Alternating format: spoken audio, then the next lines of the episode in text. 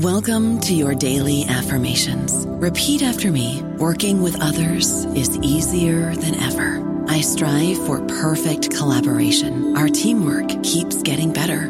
Yeah, affirmations are great, but Monday.com can really get you the teamwork you desire. Work together easily and share files, updates, data, and just about anything you want all in one platform. Affirm yes to start or tap the banner to go to Monday.com.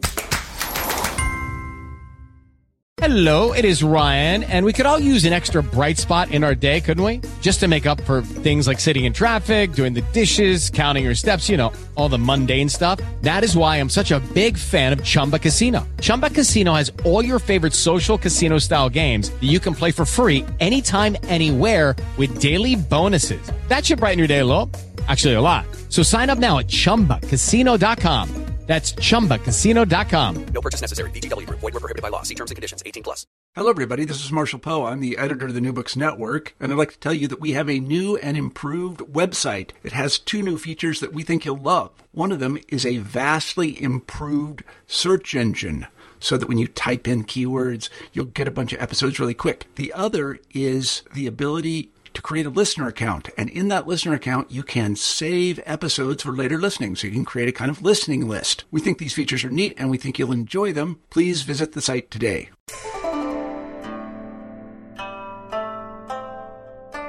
Hi there, I'm Carla Nappi, and this is the New Books in East Asian Studies podcast.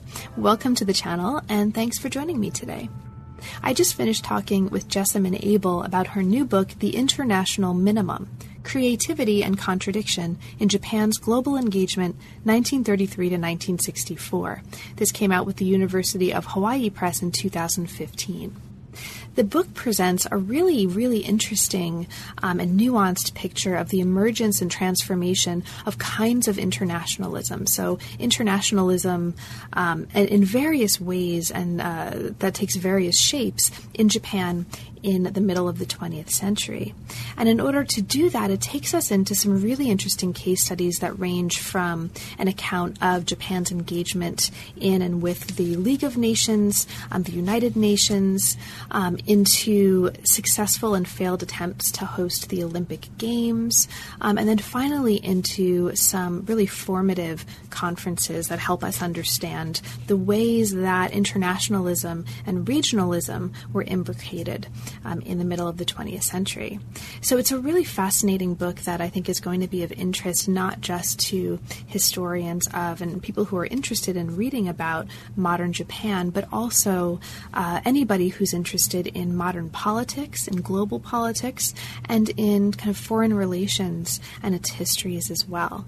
So with that, I will leave you to the conversation and just say thank you as ever uh, for your support of the channel and for listening, and I hope you enjoy. I'm here today to talk with Jessamyn Abel about her new book, The International Minimum. Welcome to the New Books in East Asian Studies podcast, Jess, and thanks for both writing a really timely and a really fascinating book and also for making time to talk with me about it today. Welcome to the podcast. Well, thank you, Carla. I'm very happy that you actually wanted to uh, ask me about my book. So let's start with the big question. What brought you to the study of Japan, um, and why modern Japan in particular? Well, what brought me to the study of Japan was, uh, as probably is the case with many people, just um, various personal circumstances. Uh, when I was in college, my parents happened to go live in Japan for a year and brought me with them for the summer. I happened to be looking for a topic to write my senior thesis on, and this was, uh, well, I'm giving away how old I am now, but the first time that the Soviet Union went to the G7 conference, and the Japanese were very upset uh, about that um, circumstance because they had this outstanding territorial dispute with the Soviet Union, and it was in the news every day. Uh, I was a politics major in college and thought, okay, great, this is what I'm writing my senior thesis on, and I really enjoyed researching Japan uh, as I enjoyed living in Japan for that summer and went back to finish my senior year of college and ended up writing a, a senior thesis on Soviet Japanese American relations, and and that was sort of my first step and and gained interest from there. So modern Japan, because I came at it from a very contemporary angle, uh, I initially thought maybe I will study political science in graduate school, but um, found when I was doing a master's in international affairs that I was really more interested in the historical angle of every topic that I that I looked at. So I decided to study history instead. But I really was interested um, in things that had happened in the fairly recent past, and uh, so went with um, modern history. Great, thank you. So, the book that we are talking about today, um, and I'm going to use the words of the book right now and just kind of briefly introduce it for listeners who haven't had a chance to read it. But the study, in the words of the book, traces the evolution of the internationalist worldview in Japan by examining official policy and general discourse surrounding Japan's withdrawal from the League of Nations and its admission into the United Nations, also the failed and successful attempts to host the Olympics in Tokyo, and also wartime and post war regional conferences in Tokyo and in Bandung, Indonesia. So that's a kind of summary from the book. Now, those though these moments, um, as you tell us early in the book, have received historical attention before, they have uh, not really been studied together. They've been studied separately and not as part of a cohesive story. So the book brings them together into a story about 20th century international relations in Japan, and as a result, it's able to trace continuity and change over time. And by the end of the book and by the end of our conversation today, I'm sure it'll become clear um, why this is actually really important to do, not just for how we understand history, but for how we understand um, our contemporary world and some current and future issues as well. Okay, so that is the overall, just kind of a capsule, like thumbnail sketch of the project as it stands as a book. But Jess, how did you come to this project in particular? What brought you to the issue of international relations in Japan as a focus for your study?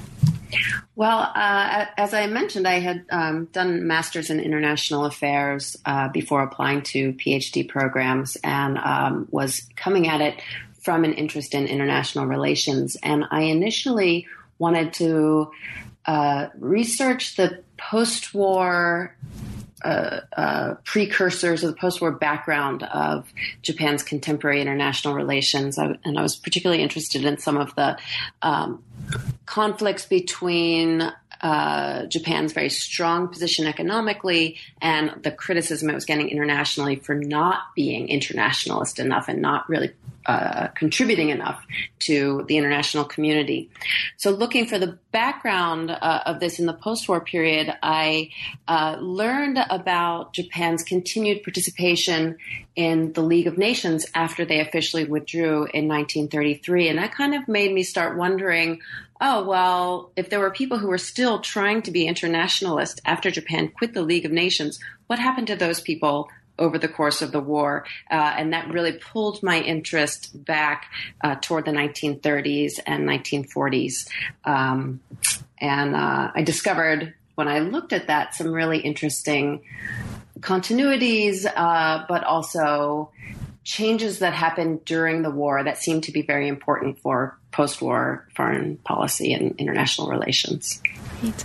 Now, this is a project that started out as a dissertation project, right? Even if it right. changed. So, can you talk a little bit about that for us? So, in the trans- transition or transformation from dissertation to book, were there any kind of major or notable uh, transformations in the nature of the project?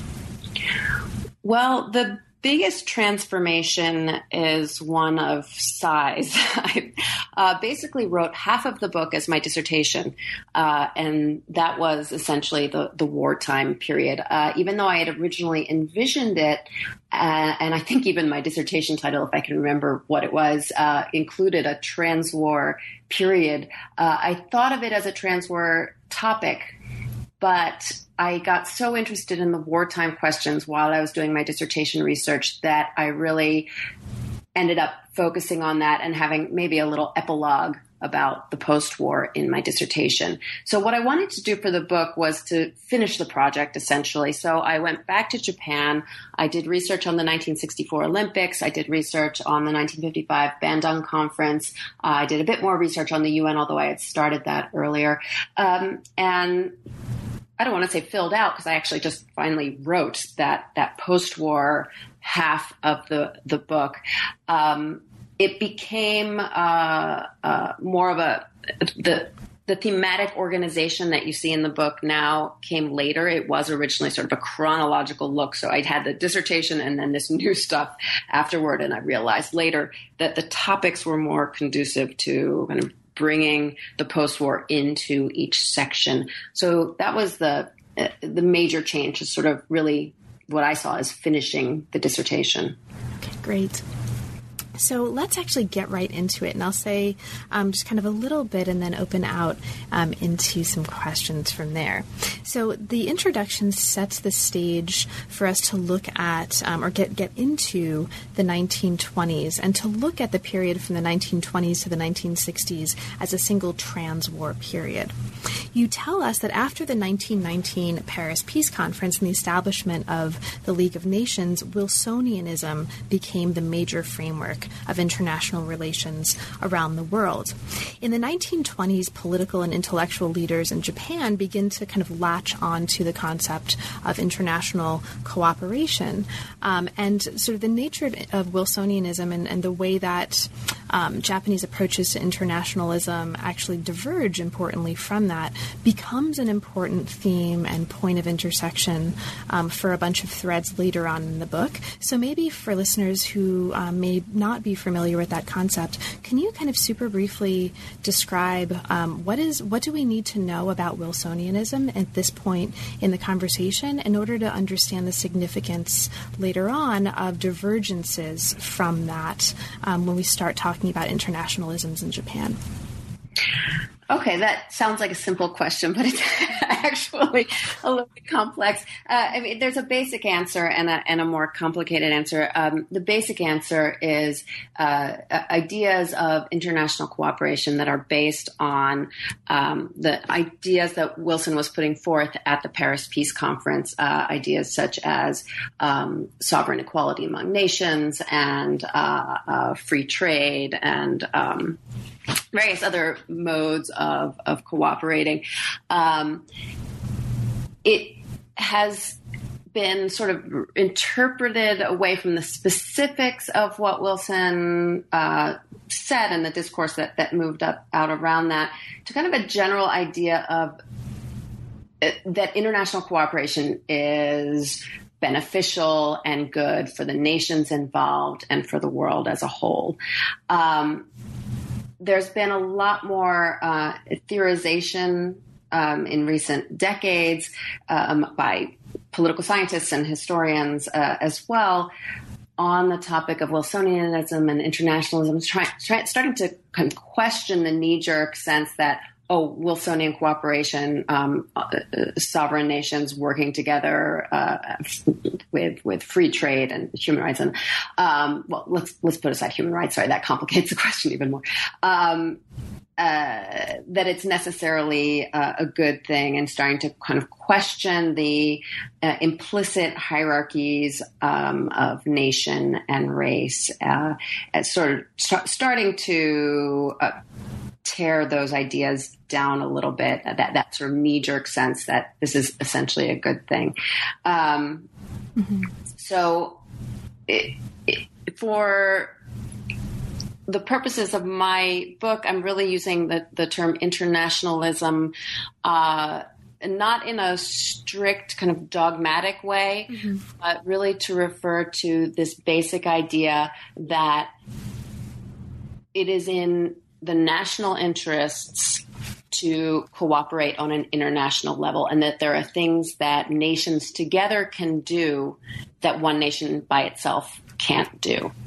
Great. Thank you so much. And I think the book um, is really wonderfully clear about the fact also, and I think, you know, it's, it's very explicit about this, that um, internationalism is not one kind of thing, right, um, throughout the book. And it's a kind of fluid concept and it changes over the course of uh, and it kind of pluralizes over the course of the story. Um, so I think that's also a really useful thing um, for us to keep in mind as listeners who may not be right familiar with the topic. Okay, so after an introduction that sets the stage, we get into the first part of the book. Part one of the book opens in 1933 and it looks at changing Japanese views of multilateral organizations. Now, it opens out into the first chapter um, into a scene that becomes um, a kind of uh, flashpoint um, in a way, and it becomes a really important transformative moment. The Japanese representative to the League of Nations, uh, Matsuoka Yosuke, stands and walks out of the League. This was a protest of the League's decision on the Manchurian dispute between Japan and China, and the book um, names this as a key moment in the evolution of Japanese foreign policy. So, Jess, can you maybe kind of bring us into this moment and its significance? So, how how, um, why was this so transformative, um, and what did this um, spur in terms of transformations of Japanese approaches to internationalism at this point? Okay. Um, well, it was transformative because it was the uh, first step, essentially, of Japan's withdrawal from the League of Nations, its official withdrawal as a nation from the League of Nations. Uh, and so it's a major change to Japanese foreign policy. Over the previous 13 years, the Japanese government had uh, initially reluctantly, but, but uh, uh fully uh, engaged with the League of Nations. Um, and membership, not just membership in the league, but uh, Japan's position as a member of um, essentially the equivalent of today's UN Security Council. Uh, gave Japan a certain international status, an international position. Uh, so withdrawing from the league lost that. It lost a lot of the opportunities for international engagement um, that, as I said, and your, your summary pointed out earlier, had become very important, had become, um, uh, well, many Japanese diplomats had, had come to see uh, as very important to Japanese foreign policy and Japan's national interests. So it was transformative because Japan was really losing something. It was losing a position. It was losing a venue for cooperation.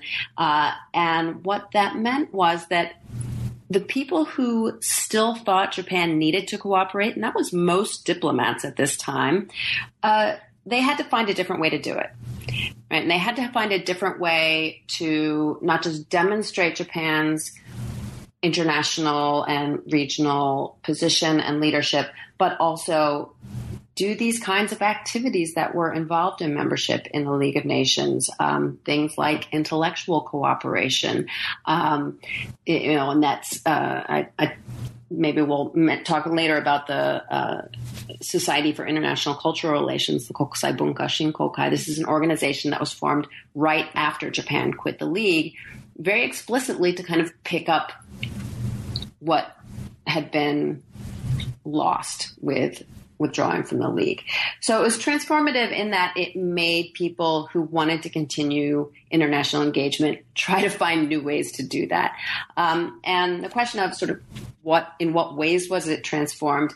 Um, well, I basically, it's a little bit more complicated than this, but I, I basically summarized it in the book as um, a uh, shift from political activities to cultural activities. So even within the League of Nations, the, the, the, Japanese government said we're stopping any political activities with the League, any cooperation with the League's political activities, but we're going to continue things like uh, participating on committees on health, um, on women and children, uh, on um, the mandates, uh, for instance, um, labor. So they wanted to continue anything that they saw as separate from the political, but really were, were withdrawing from just political cooperation. So there was an explicit shift to the cultural there, but also through things like the, the foundation of the, um, Society for International Cultural Relations and the uh, uh,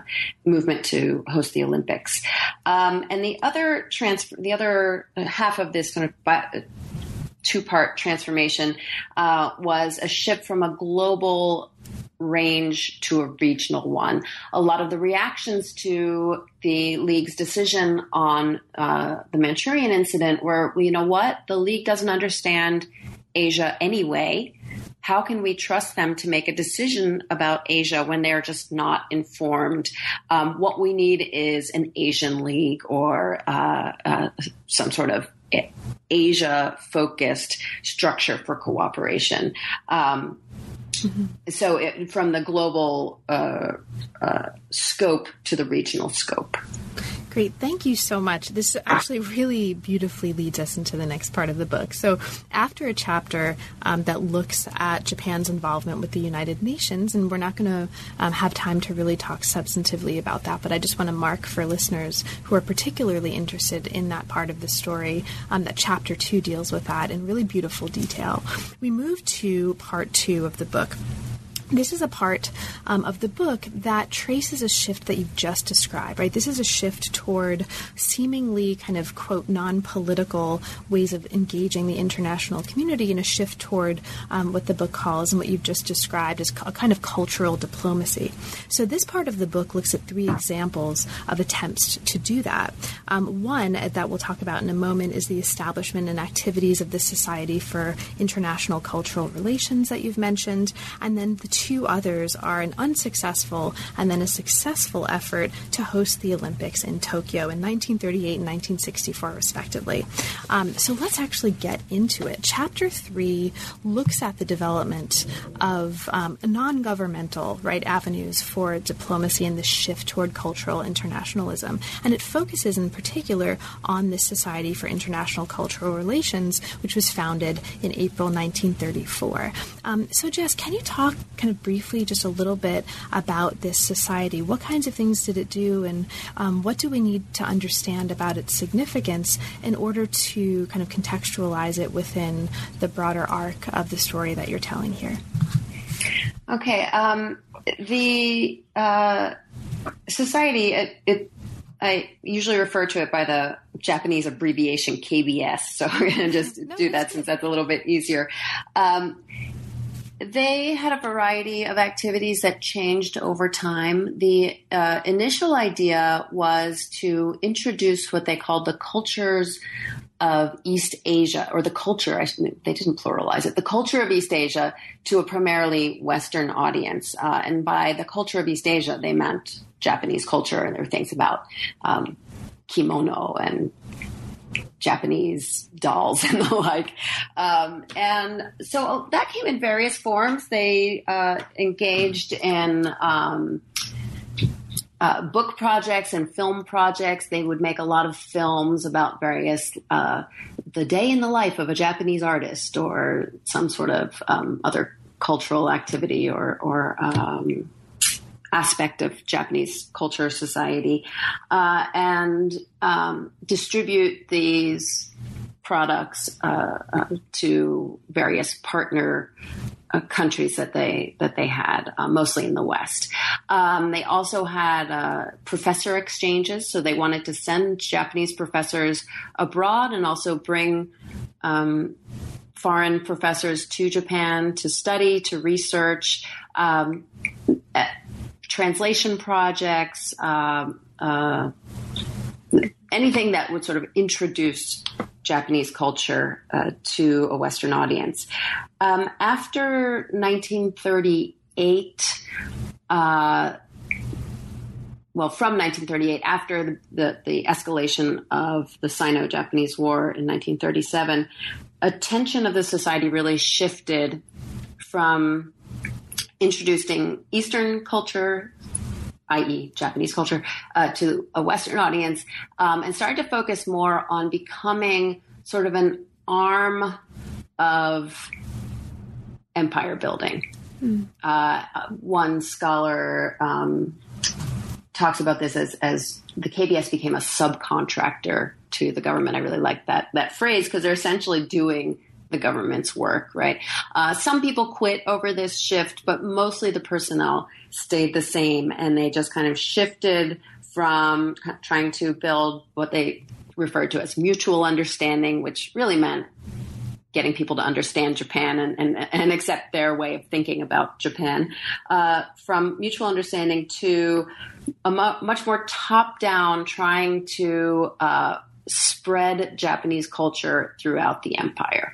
Uh, and this came in uh, Japanese language materials that were sent to um, China, Southeast Asia, uh, Japanese films. Um, one in particular that came to mind that really em- uh, emphasized the shift for me in what the the KBS was doing was that they had um, a film called I, I, forget exactly the name now, but something like Naval Japan, showing the and the it was described as showing the uh, uh, unbeatable power of our navy. And I was like, well, that's not really so cultural. It's a long stretch from a day in the life of a Japanese artist. Um, so there was a different kind of material certainly being sent to Southeast Asia, but there was also a lot of emphasis on sort of teaching Japanese language uh, and other ways of what they explicitly said was building a cultural co-prosperity sphere. I mean, that phrase cultural co-prosperity sphere came a little bit later. That wasn't exactly 1938. We're in the early 1940s. Uh, but you can see that change happening quite gradually, uh, but clearly from the late 1930s um, straight through the end of the war. Great. Thank you so much. Now, this also really nicely leads us into the next chapter and the next example that you take us into. This is chapter four, which looks at efforts to use sports, or it kind of begins um, to look at this, and, and uh, further chapters in the book do this as well. So it begins to look at efforts to use sports in the service of diplomacy, and it focuses on an ultimately unsuccessful effort to host the Olympics in Tokyo in 1938. Now, there are a number of really interesting things going on here in this chapter, and I just kind of want to ask you to talk a little bit about one or two of them. So you talk um, about this use of the Olympics and sports in the service of diplomacy um, to so to uh, insofar as it kind of extended and reinforced this turn toward popular cultural diplomacy that we saw in the KBS case that you just described. You mention here um, something that, again, in the words of the book, um, uh, and I'm going to put it in the words of the book, is actually really interesting and important, and I think has a lot of um, relevance to uh, right now and to today. So I'm going to ask you to talk a little bit about it. You say the myth that the games were apolitical facilitated their political use. Um, and the chapter talks um, in part about the politics here as being a kind of uh, fusing of internationalism and the rhetoric of internationalism with rising ultranationalism and ethno- ethnocentrism in 1930s Japan. So, can you talk a little bit about kind of this intersection for us? Um, how did the myth that the games were apolitical facilitate their political use, and to what extent did that political use start looking more and more like a kind of ethnocentrism and ultranationalism? Uh, okay, um, let me first just uh, make one correction. Um, the games were supposed to be held in 1940. Uh, 1938 was the year they were canceled. I just want to. Ah, um, okay, great. So the the unsuccess or the failure was in 1938. Yeah, exactly. Great, thank exactly. you for that correction. Um, so uh, the fusing of internationalism with ultranationalism uh, wait, the question was, how did the myth of being apolitical, apolitical facilitate that political yeah, so, that, so uh, just to, uh, I'm just asking to kind of open this up a little. The chapter seems to um, talk about, you know, the ways that this rhetoric of apolitical, um, the apolitical nature of these games really actually helped them be more effective politically. Yeah, well, the claim that the games are apolitical um, means that it doesn't matter what your politics are, you can come and play sports with us. And that was useful to Japan at the time because they were being so widely criticized for the invasion of China, right? Um, and so uh, uh, it was a good venue because they could say, you know what? It doesn't matter whether we agree uh, on this question of whether Japan should or should not be in China or whether what we're doing in China is, is acceptable or not, uh, because the Olympics are above politics, right? That's just politics. Uh, the Olympics are above that. And so it's an opportunity for us to all get together in spite of the fact that we have this political disagreement. And the idea of, from the Japanese side was, well, if we could just get all these foreigners to come to Japan and see what we're really like and see uh, uh, our modern, um, beautiful capital uh, and understand the Japanese spirit, then they won't criticize us so much. Then they'll they'll really understand that. And, and here I'm. I don't mean to be saying this myself. This is their their words. Um, that their perspective was that uh, they, that foreigners would understand that Japan was the natural and rightful leader of Asia, and they would back off and say, "Yeah, sure, you should lead China and, and um, all these other peoples of Asia, and we're going to stop complaining." Uh, that was their wish. Um, and so the myth that the Olympics were apolitical meant that they were getting the opportunity to do that, right? They people like the American member of the IOC would say, "Oh, it doesn't matter that we don't like what they're doing." Uh, he said the same thing regarding Nazi Germany, by the way, in 1936. It doesn't matter that we don't like what they're doing. Um, we're, we're not dealing in politics here. If you want to protest, if you want to boycott, uh, go find some other venue to do it in because sports are above politics. So it even just opened up the opportunity of a country that was doing something that was anathema to the international community could still participate in the international community. Um, the other thing it did was that it emptied out the political content of the Olympics. So you can then fill it in with anything. Uh, and what the Japanese filled it in with, um, very much modeling their effort on the 1936 Berlin Olympics, uh, was this kind of ethnocentric uh, uh, content, which an important aspect of that is that the Olympics are not really apolitical. They have a very strong element of promoting ideals of internationalism and international cooperation. They're also inherently nationalistic with the national teams facing each other. And, you know, today we see national medal counts and uh, who has um, more gold, the most gold medals, et cetera, being a, a part of, um, for instance, Cold War politics, but still, still important today. Um, and so what that does is by having this internationalist content and then allowing the Japanese promoters to fill in their ethnocentric content, uh, it c- creates this sort of hybrid form um, of an ethnocentric internationalism. Thank you so much. So, after describing this um, in chapter four, you move us into what was ultimately a successful attempt to host the Olympics in Tokyo. Now, this you describe this next um, effort to host the Olympics insofar as it built on the experience that you just described, um, which was ultimately not successful.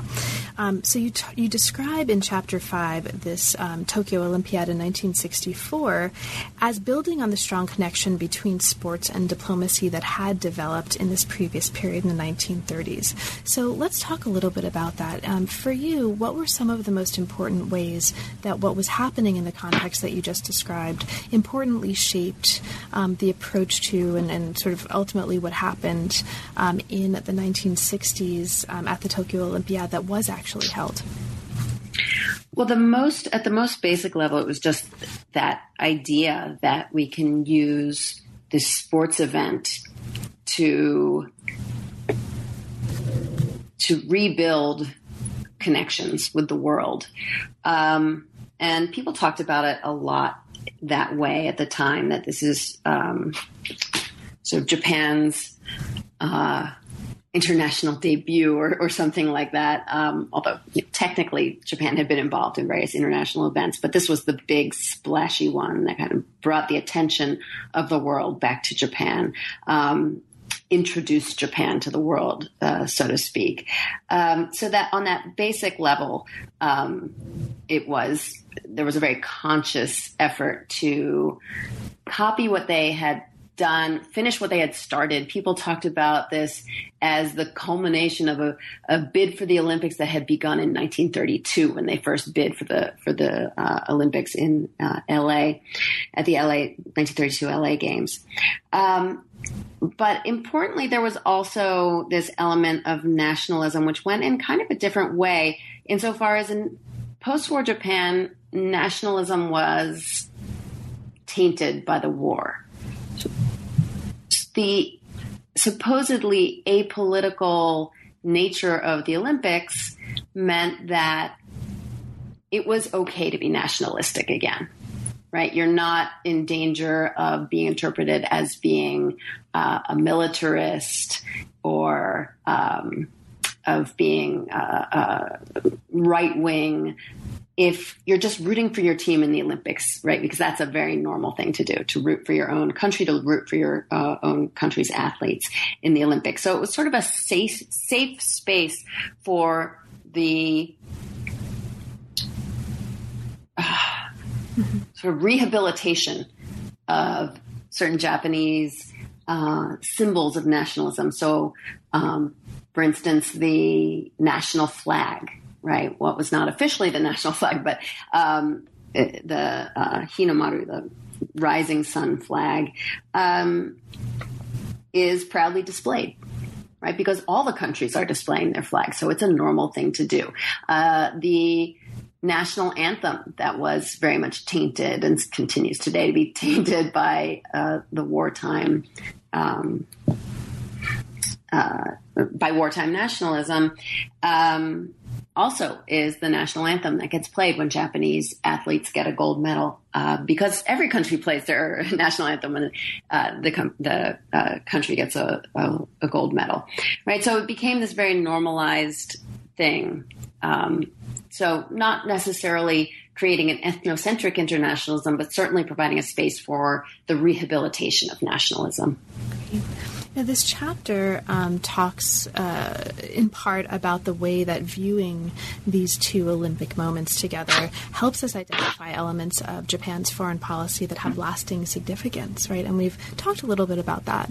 Um, it also talks about something that I think um, I want to mark because it's going to be particularly of interest to anyone um, who has an interest in history of technology um, and in media studies, um, and that is the importance of satellite television as a technology technology that actually promotes international relations here. Um, so I think that you know, the chapters really, and all of the chapters are really interesting um, and, and careful to focus on the consequences of these case studies that you've been talking about for how internationalism was understood in practice and how it transformed over the course of time. Um, but I also want to just kind of highlight some really cool, interesting details, right?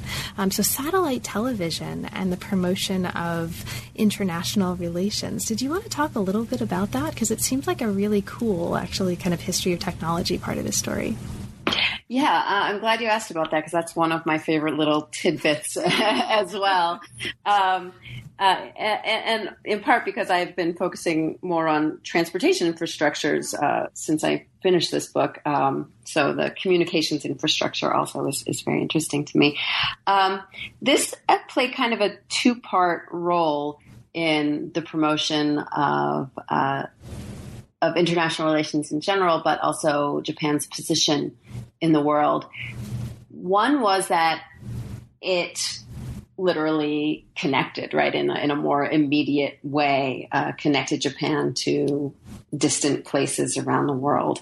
Uh, and they very carefully um, planned for uh, a satellite to be in position to broadcast the games um, to the United States uh, and Europe at the time um, that the Olympics would be held. And the Japanese government uh, helped pay for the United States to launch a satellite so that it would be up there at the right time in the right place. So even though it's American infrastructure, Japan was very uh, deeply involved in, in, getting it put together for this event. Um, so part of it was getting in, involved in that um, infrastructure building, and then that. Uh, uh the satellite itself and the satellite broadcast of the games um, planners imagined would just make it that much more accessible, right? So more people would get to experience the Japan that they were offering them as a piece of cultural diplomacy, right? So if the idea behind the 1940 games was, oh, bring all these foreigners to Japan. They'll see us. They'll get to know us. They'll love us.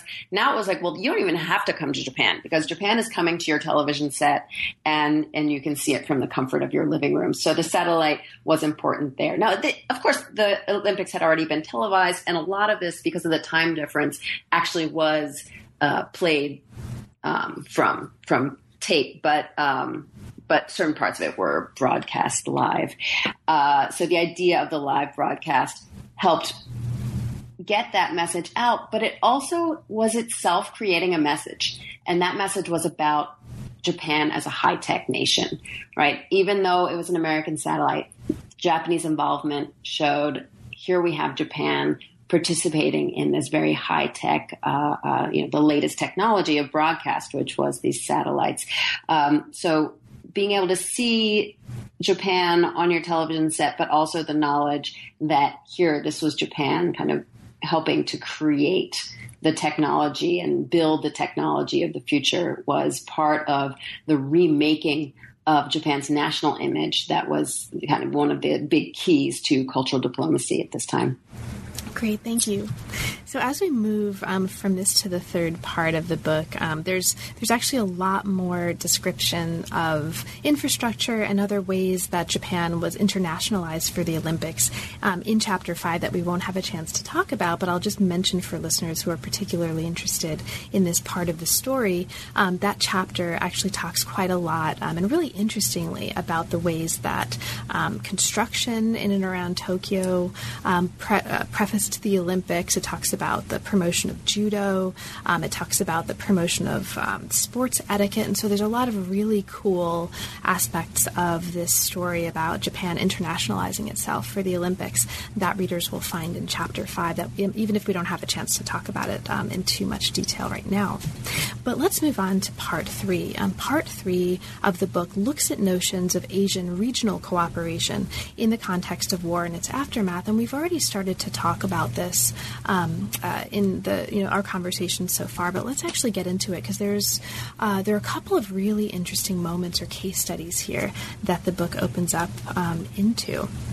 So I want to kind of move to chapter seven um, uh, for a moment. Chapter seven looks very closely at the Greater East Asia Conference of 1943, and it talks about the way that this conference helped develop a kind of regionalism here um, that was at the same time uh, kind of that at the same time expressed um, kind of elements of anti-colonialism, anti-Westernism, and it was importantly different from the kind of Wilsonianism um, that was being promoted at the time. And so this is another reason why I'd like to ask you about this to kind of follow this thread of a movement away from Wilsonianism that we see in this part of the book. So, Jess, can you talk a little bit about that conference? For you, um, what's particularly interesting and significant about the Greater East Asia Conference of 1943 and the way that it shaped internationalisms in Japan at that point?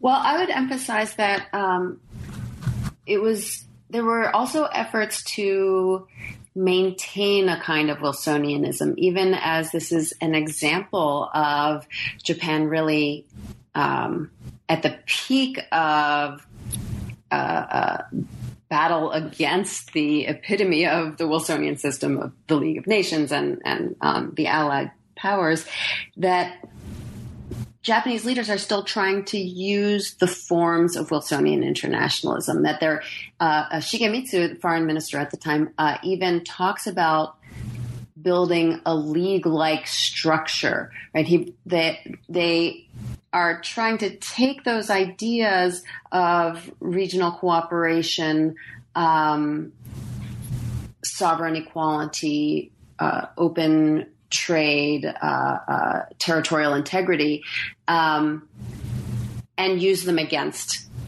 the United States and the other allied powers. Uh, and in fact, one of the things I do in the chapter is to compare the Atlantic Charter, um, which is a document signed by the United States and Great Britain, to the document that came out of this conference, the Greater East Asian declaration. Uh, and really, point by point, they're saying the same things. Mm-hmm. However, the Greater East Asian Conference is quite clearly an effort to just get other Asian countries to help Japan in its war effort. Part of that comes from the joint planning of the event. So people like Prime Minister Tojo were really thinking about this as a way to get the nations of Southeast Asia um, uh, uh, and and uh, and China on board with Japan's war effort,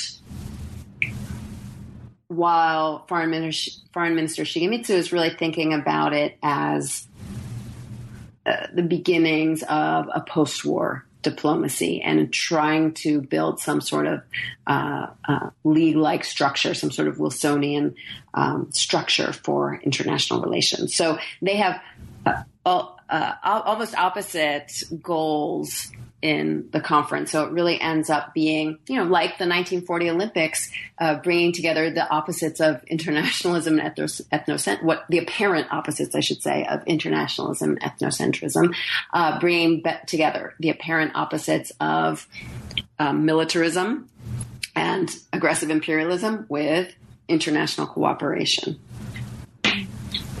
Great, thank you. Now, the next chapter looks at another really, really interesting moment and another really interesting conference that also kind of expands some of these concerns and moves us forward in the story. This is the Asian African Conference held in Bandung, Indonesia in April 1955. Now, you talk about this conference um, as being particularly significant um, as a kind of first step in establishing Japanese leadership um, of this kind of regional network, and in the words of the book, uh, redeploying many of the ideas and practices of Japan's wartime policies toward Asia. Um, t- there's and there's really interesting things that are happening at this conference. Um, you talk about the the fact that um, the Japanese delegation was actually relatively quiet in their presence at the conference. You talk about the fact that the delegation is presenting a kind of new Japan at this conference. So there's a lot of really cool stuff that we could talk about here. But what I'd like to just ask you is what you think um, in this uh, is most kind of interesting and significant about this Bandung conference. Um, again, um, insofar as it helps us understand the larger um, points and the larger goals that the book has in terms of uh, telling its story about internationalism. I guess in terms of uh, there, there's a lot about the Bandung conference that I find most interesting. So it's a hard question to answer. But uh, in terms of the goals of the book, probably the most important element is the the similarities between the 1943 Greater East Asia Conference and the 1955 Bandung Conference. Two conferences that have oh, I was going to say almost opposite goals, but in a way very similar goals insofar as they both did have that uh, anti-colonial, um, anti-Western emphasis. Um, but here, you know, really Japan is is in the opposite position. They almost weren't invited to the Bandung conference. Um, so, several of the planning companies, uh, co- excuse me, countries were kind of like, wait a minute, how are we going to invite this formal colonial power to our anti-colonial uh, conference? That doesn't make sense, but um, others prevailed uh, based on the idea that they really needed the Japanese economy um, for their own rebuilding um, and, and post-colonial uh, goals. Um, and so ultimately Japan was invited, but it was not the one calling the shots as it had been in 1943. In 1943, the Japanese decided everything. They wrote the, the so-called joint declaration themselves. In 1955, they, as you pointed out, barely said a word in the sort of main uh, conference and were just more active in uh, cultural activities and, and economic activities. Um, there were two subcommittees, kind of the cultural subcommittee and the, and the economic subcommittee. And the Japanese were more ac- active there, but in the main uh, political um, uh, meetings, the sort of head delegate, chief delegates meetings, uh, I think I, I found maybe two sentences that the Japanese delegate uh, uttered the entire time, and one of them was like, "Yeah, I agree with my colleague who just spoke." You know, they were really not not saying a lot. So it was sort of uh, one important difference was this sheepish uh, position, um, but at the same time, even while they were in this very different position. They were saying a lot of the same things. Uh, in his uh, speech to the chief delegates um, meeting, a prepared speech uh, for which an English translation was passed around, although he spoke in Japanese. Uh, the Japanese delegate even used the phrase co-prosperity, um, although it was translated differently in the English version. He used that same uh, kyoei that uh, the co-prosperity sphere has in in um, uh, in Japanese. So the word is the same in, in Japanese. So here he is uh, at this post colonial, um, anti colonial conference calling for co prosperity um, in Asia. Uh, so uh, he's saying a lot of the, the same things that were said, um, using a lot of the same ideas uh, that were voiced in 1943. Of course, to a different end, not looking for cooperation in war, but very much looking to um, rebuild the bridges that had been burned by the war, um, by Japanese aggression in these in these countries, um, by promoting economic cooperation um, and uh, uh, um, and kind of various cultural activities that would um, achieve the same kinds of goals that planners of the Olympics had talked about, you know, develop understanding of Japan, right? If we can have them read up about Japanese culture, that, that, they will no longer think of us, uh, of us in this sort of, um, as this militaristic, aggressive country, but instead they'll think of us as a country with advanced economic, uh, uh, excuse me, technological capabilities, uh, a country that can help us, um, with our development goals, uh, as a model for development as a, a, a teacher or an aid in development. Um, and so, in that way, you know, you talked about this phrase "New Japan," and that's something that's all over the Japanese writings on this conference. That they just really want to introduce a new Japan. They want to get rid of these old uh, ideas and really create something new. But the funny thing is that in trying to create this new thing, they do kind of dust off a lot of the old wartime ideas. Um, they even take uh, uh, the um, uh, I forget exactly who does this. One of the one of the people involved in the conference and talks about it in terms of a another step in a long process of um, promoting racial equality and they can bring it back to the Paris Peace Conference and saying, you know, Japan pr- proposed a racial equality clause in the League of Nations Charter and we were uh, shot down at that point. And ever since, you know, kind of forgetting that there was a whole war in between, ever since we've been trying to promote racial equality. Um, and so that, that, rhetoric um, from before and, and also from during the war getting kind of brought back out in this new context to create a, a, supposedly new Japan, which in many ways is a lot like the old Japan.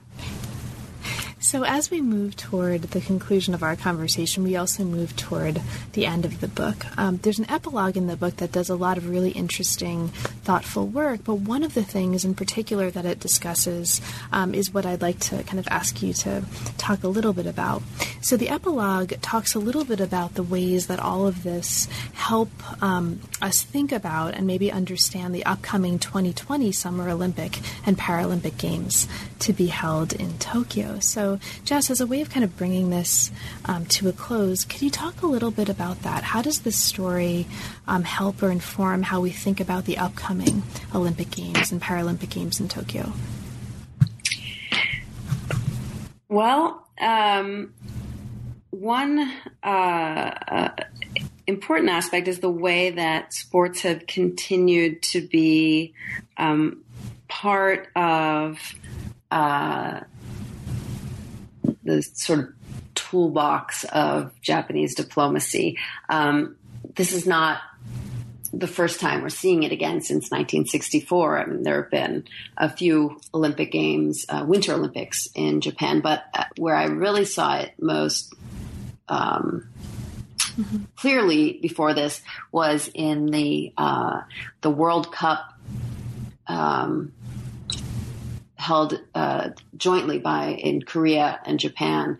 Um, that actually happened while I was doing my dissertation research, and I happened to be researching the 1940 Olympics chapter while uh, I was reading the newspaper um, articles about the joint World Cup with Korea, and it was it was kind of funny how similar the stuff I was reading in the archives during the day was to the stuff I was reading in the newspaper when I got home at night. A lot of the same, like, oh, people will get to know us, you know, then they'll understand, we'll understand each other, mutual understanding um, will lead to world peace and, and all this. And um, I thought, well, okay, they're still trying. Um, and uh, so one element is to just see that in the long trajectory, uh, but also to kind of understand um,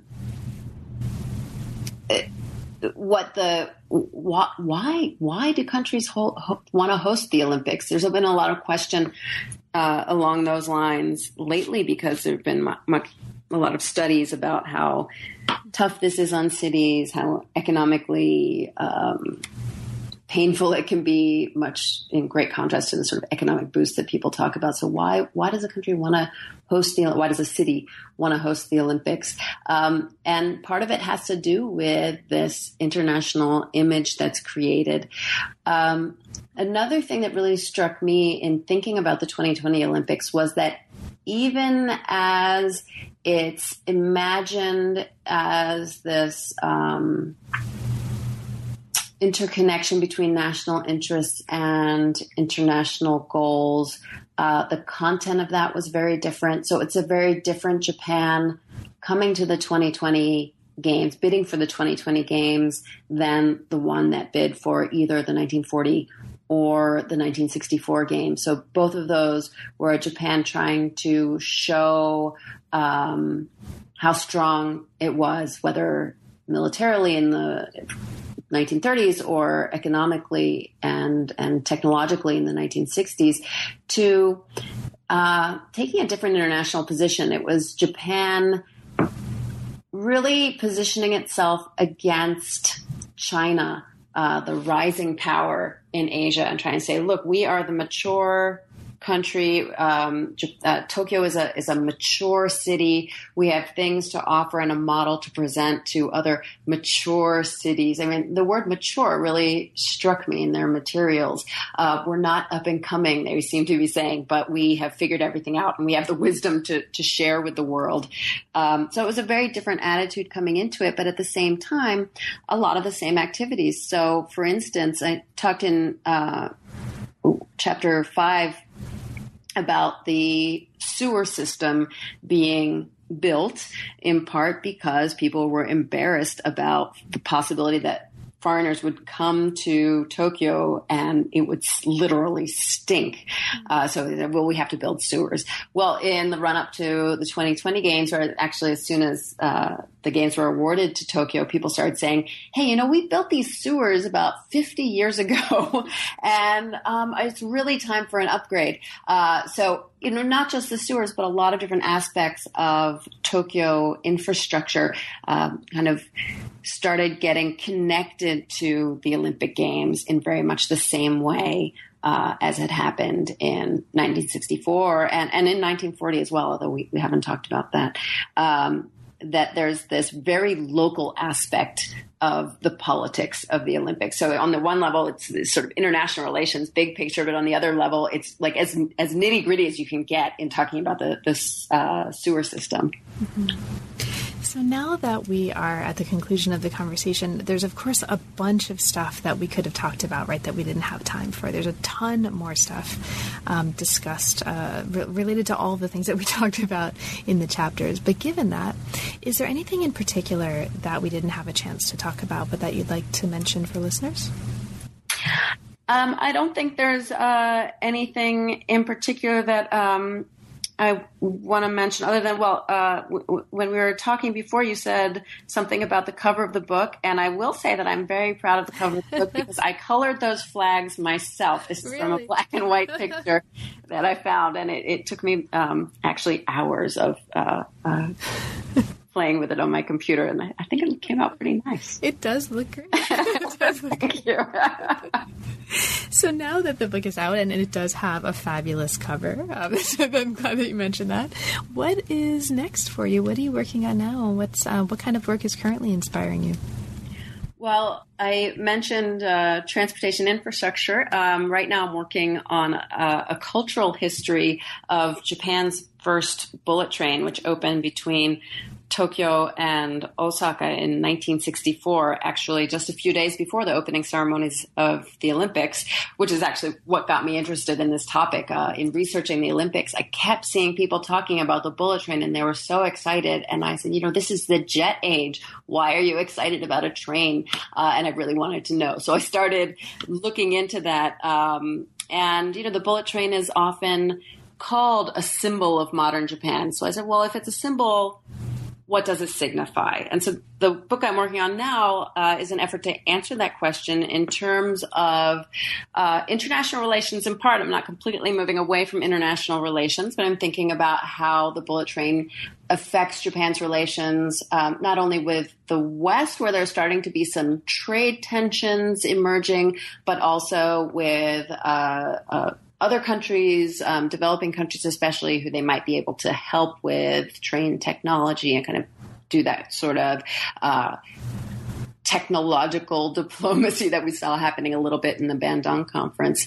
Um, so partly in terms of international relations in, along those lines, but also in terms of the social construction of space. How does the bullet train change the way people understand the, the social space of their city, the, the Tokaido region, um, their nation as a whole, uh, and also in that getting at questions of identity on the level of uh, not just the individual, but also cities and the nation as a whole. Mm-hmm. Well, that sounds great too. So, thank you so much for taking time away from that um, for, to talk with me about this project. Um, My pleasure. Congratulations on the book, Jess, and thanks uh, so much again for making time. It's really been a pleasure. Uh, pleasure is all mine. Thank you.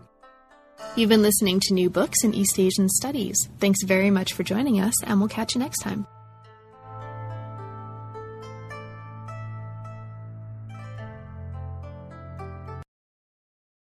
Hello, it is Ryan, and I was on a flight the other day playing one of my favorite social spin slot games on chumbacasino.com. I looked over the person sitting next to me, and you know what they were doing? They were also playing Chumba Casino. Coincidence? I think not. Everybody's loving having fun with it. Chumba Casino is home to hundreds of casino style games that you can play for free anytime, anywhere, even at 30,000 feet. So sign up now at chumbacasino.com to claim your free welcome bonus. That's chumbacasino.com and live the Chumba life. No purchase necessary. VGW. Void prohibited by law. See terms and conditions. 18 plus.